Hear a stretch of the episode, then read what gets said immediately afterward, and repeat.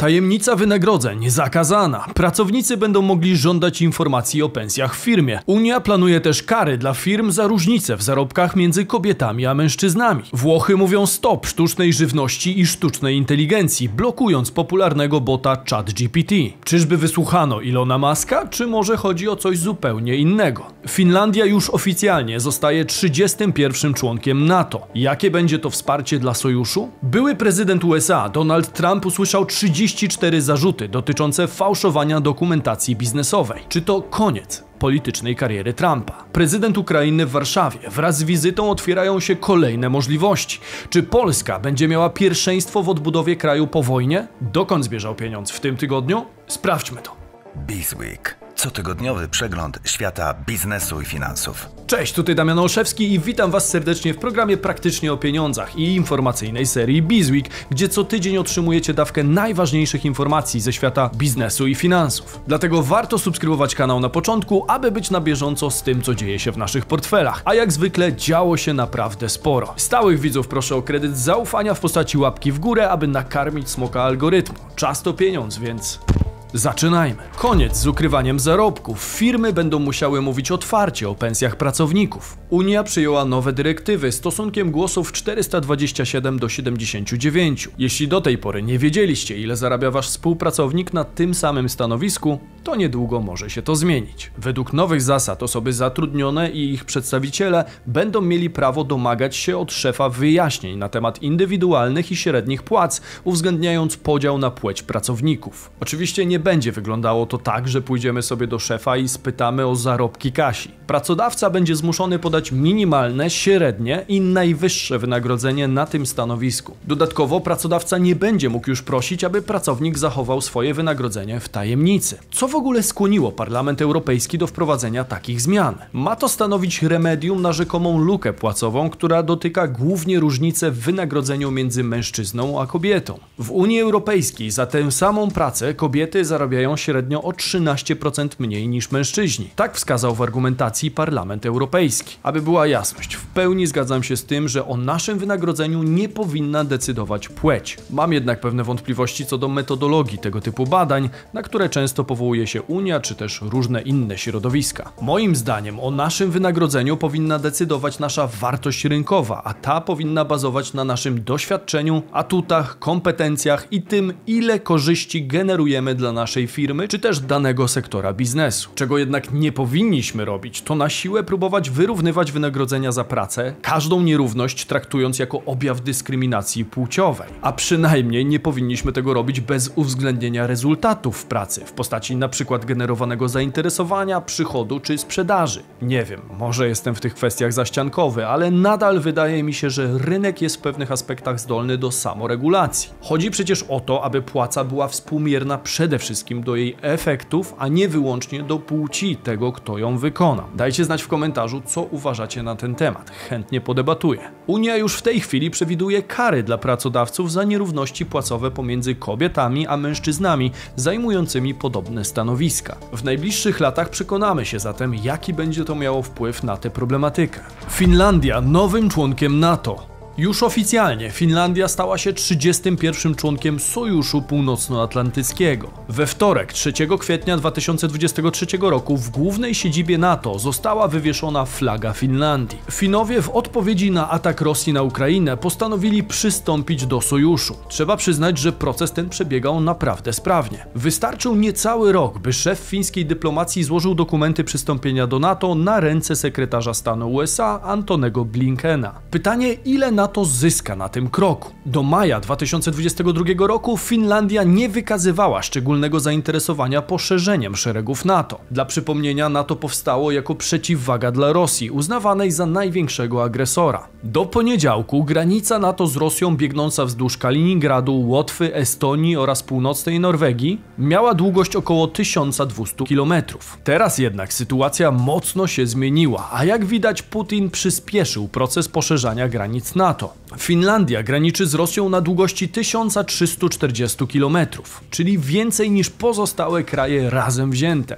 Łącznie daje to 2,5 tysiąca km granicy bezpośredniej z największym wrogiem Zachodu. Do tego, mimo że Finlandia zajmuje dopiero 51 miejsce w rankingu Global Firepower, nie można jej lekceważyć. Patrząc na liczbę aktywnych żołnierzy, których jest 24 tysiące oraz liczbę rezerwistów, czyli 900 tysięcy, Finlandia wykazuje się naprawdę sporą siłą militarną. Dla porównania, w Polsce pod koniec 2022 armia liczyła sobie prawie 164 tysiące aktywnych zawodowo żołnierzy. Jeśli chodzi o rezerwistów, armia nie podaje oficjalnie liczby, jednak z szacunków Fundacji Ad Arma wynika, że w 2021 roku było to około 1,7 miliona osób.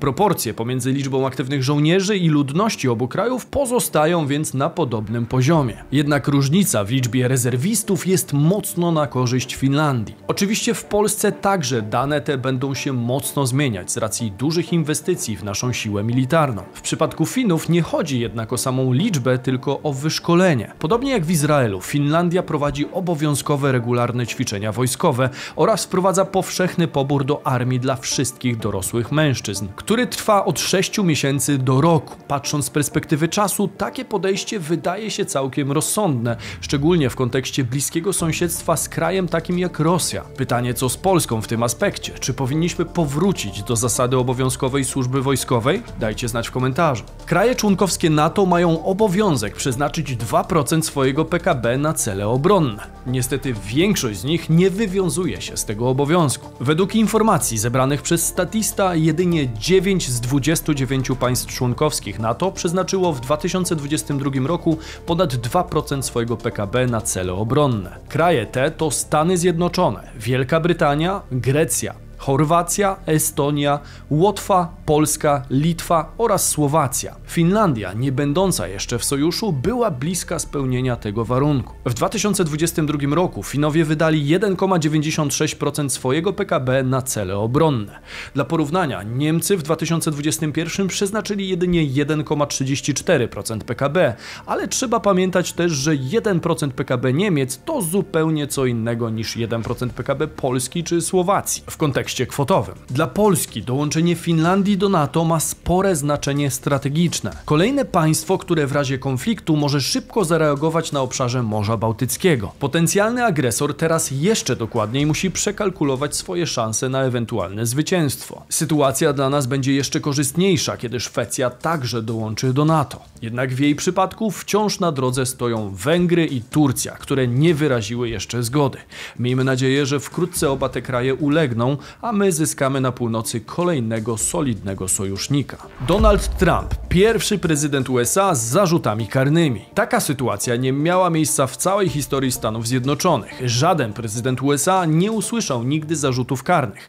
O co konkretnie został oskarżony Trump? Prokuratorzy orzekli, że Trump uczestniczył w nielegalnym procederze ukrywania niekorzystnych informacji, włączając w to bezprawne wpłaty wynoszące 130 tysięcy dolarów w celu zatajenia informacji, które mogłyby zaszkodzić jego kampanii. Trump rzekomo wystawiał czeki swojemu adwokatowi Michaelowi Cohenowi, aby ten zapłacił aktorce filmów dla dorosłych Stormy Daniels za jej milczenie w sprawie domniemanego romansu. Według amerykańskiego prawa samo fałszowanie dokumentów biznesowych zazwyczaj nie jest uważane za przestępstwo, a jedynie za wykroczenie. Jednak jak tłumaczy szef prokuratury manhattańskiej Alvin Bragg, stanowi to przestępstwo, jeśli ma na celu ukrycie innego przestępstwa. W tej sytuacji chodzi o naruszenie prawa wyborczego Nowego Yorko. Prokuratura utrzymuje bowiem, że zapłata dla Daniels stanowiła część szerszego porozumienia między Trumpem a wydawcą tabloidu National Enquirer, mającego na celu łapanie i uciszanie niekorzystnych opowieści dotyczących Trumpa podczas kampanii. Co na to sam oskarżony? Trump oświadczył, że padł ofiarą długotrwałego nękania ze strony radykalnej lewicy oraz służb wywiadowczych i przekonywał, że postawienie zarzutów byłemu prezydentowi po raz pierwszy w historii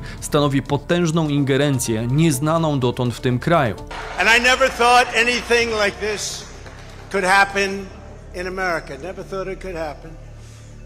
The only crime that I have committed is to fearlessly defend our nation from those who seek to destroy it.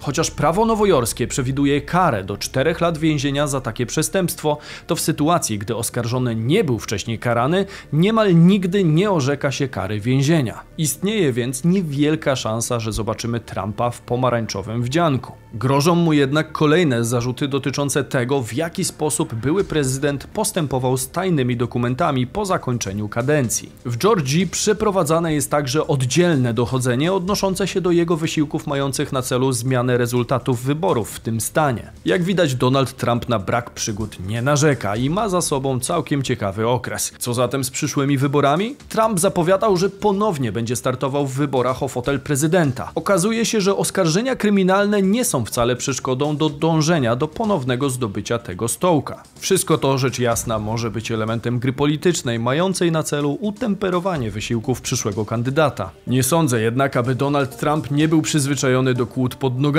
skoro zapisał się w historii również jako pierwszy prezydent zbanowany w social mediach. Swoją drogą była to pamiętna chwila, w której korporacje mogły pokazać, kto tak naprawdę rządzi w sferze informacyjnej i ile de facto warta jest w dzisiejszych czasach tak zwana idea wolności słowa. Włochy zakazują sztucznego mięsa i sztucznej inteligencji. Włosi jako pierwsi doszli do wniosku, że mąka ze świerszczy to jednak dość średni pomysł. Premier Giorgia Meloni od kilku lat zabiega o ochronę włoskich produktów. Najwyraźniej osiągnęła właśnie swój cel.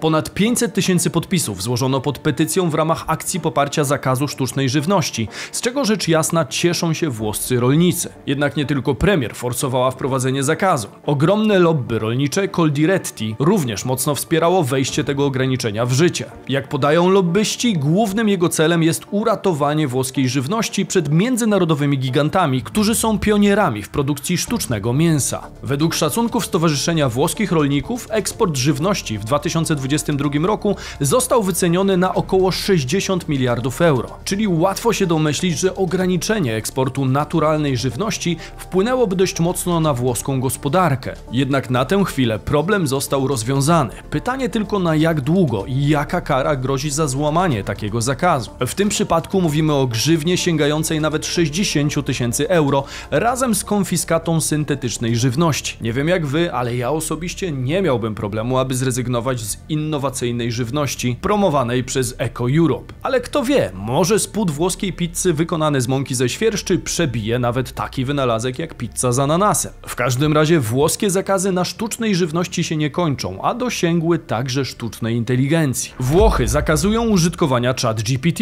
ChatGPT to twór, o którym było ostatnio bardzo głośno. Sam Elon Musk razem ze współzałożycielem firmy Apple Steve'em Woźniakiem oraz innymi postaciami ze świata technologii wystosowali Apple, w którym twierdzą, że zaawansowana sztuczna inteligencja może stanowić głęboką zmianę w historii życia na Ziemi i do jej rozwoju powinno się podchodzić z ostrożnością. Pismo ostrzega również, że niekontrolowane podejście do rozwoju AI grozi zalewem dezinformacji, masową automatyzacją pracy, zastąpieniem ludzi przez maszyny, a nawet, cytuję, utratą kontroli nad cywilizacją. Nie sądzę jednak, aby włoski rząd podjął decyzję w oparciu o przestrogi Ilona Maska. W Europie produkty OpenAI będą miały inny problem związany z restrykcyjnymi przepisami dotyczącymi ochrony danych.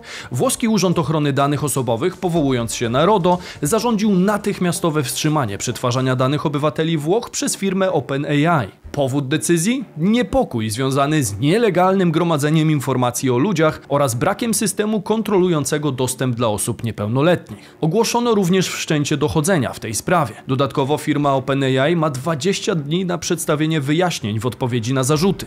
Kara za naruszenie RODO może sięgać nawet 4% rocznego przychodu firmy lub 20 milionów euro, w zależności od tego, która kwota okaże się wyższa. Prawdą jest, że tak swobodny i w zasadzie niekontrolowany rozrost tych narzędzi bez odpowiednich przepisów, które nie miały jeszcze szansy się uformułować, może być dość niebezpieczne. W końcu popularny bot obecnie zbiera konwersacje z użytkownikami, uczy się od ludzi i ma okazję zostać przetestowany w boju przez miliony ludzi na całym świecie. Pomagamy mu w ten sposób w analizie danych, zrozumieniu sposobu naszego myślenia i kontekstu sytuacyjnego, których uczy się wręcz w zawrotnym tempie. Czy to oznacza początek końca wschodzącej gwiazdy, jaką stał się ChatGPT? Według badań przeprowadzonych przez Koalicję Europejskich Organizacji Startupowych co druga młoda firma technologiczna w Unii Europejskiej obawia się, że przepisy dotyczące sztucznej inteligencji spowolnią rozwój innowacyjności w Europie. Takie podejście prawdopodobnie skłoni firmy do przeniesienia swoich siedzib za granicę Unii Europejskiej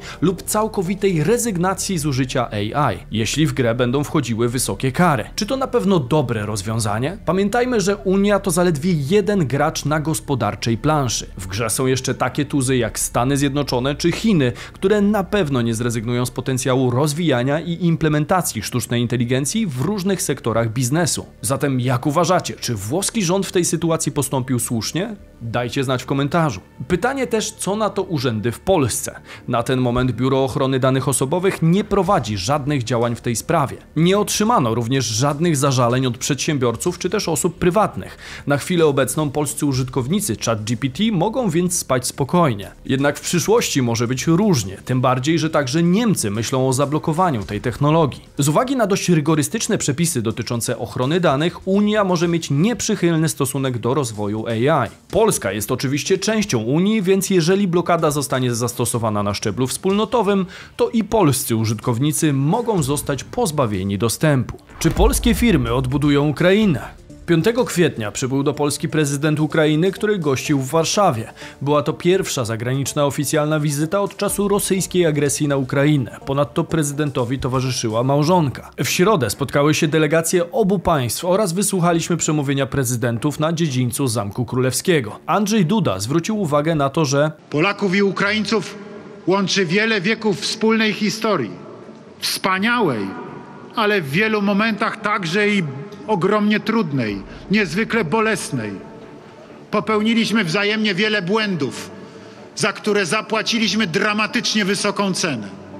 Zaborcy i okupanci nieraz próbowali nas skłócić, skierować przeciwko sobie w myśl zasady dziel i rządź. Z kolei prezydent Zełęński dziękował Polakom za ich ogromną pomoc i wkład w obronę Ukrainy. Ponadto stwierdził, że w przyszłości nie będzie między naszymi narodami granic politycznych, ekonomicznych i co bardzo ważne, historycznych. Wizyta prezydenta Ukrainy odbiła się szerokim echem w zagranicznych mediach. Dla przykładu BBC News pisze, że Polska jest kluczowym sojusznikiem wspierającym Ukrainę i zwykle przoduje w zabiegach o dostawy broni dla swojego sąsiada. Jako pierwsza zadeklarowała przekazanie Ukrainie czołgów Leopard 2, a w środę obiecała więcej sowieckich myśliwców MiG-29.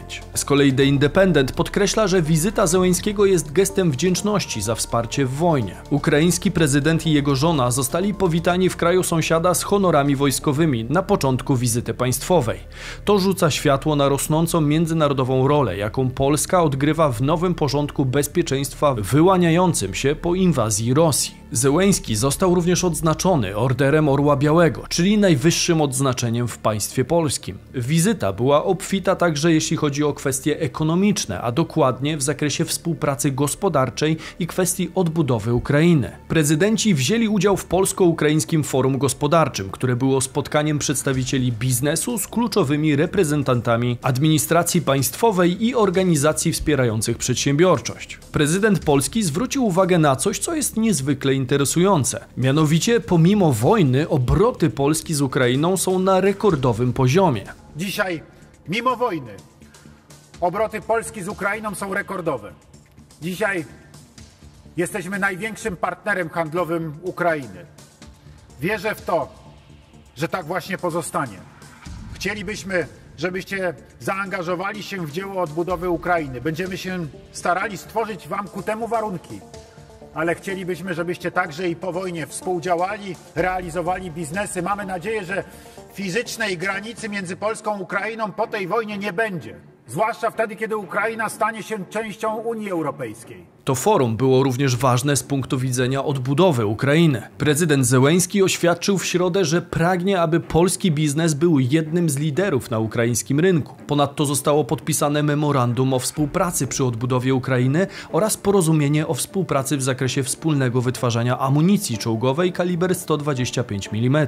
Wygląda więc na to, że polskie firmy będą miały pierwszeństwo w odbudowie Ukrainy, kiedy wojna się zakończy. To z kolei może otworzyć przed naszymi przedsiębiorcami nami ogromny rynek zbytu na ich towary i usługi, a wymiana handlowa wejdzie pewnie na dużo wyższy poziom. Moim zdaniem warto więc już powoli przygotowywać grunt pod ewentualną ekspansję na tym rynku, który może być niezwykle chłonny z uwagi na potrzebę szybkiej odbudowy gospodarczej. Mówił Damian Olszewski, a to był Bizweek, wasz cotygodniowy przegląd najważniejszych wydarzeń ze świata biznesu i finansów. Subskrybujcie kanał czerwonym przyciskiem na dole, jeżeli chcecie wiedzieć dokąd zmierzał pieniądz oraz zostawcie hashtag Bizweek w komentarzu, jeśli doceniacie naszą pracę. A my widzimy się w sobotę i niedzielę o 15. Cześć!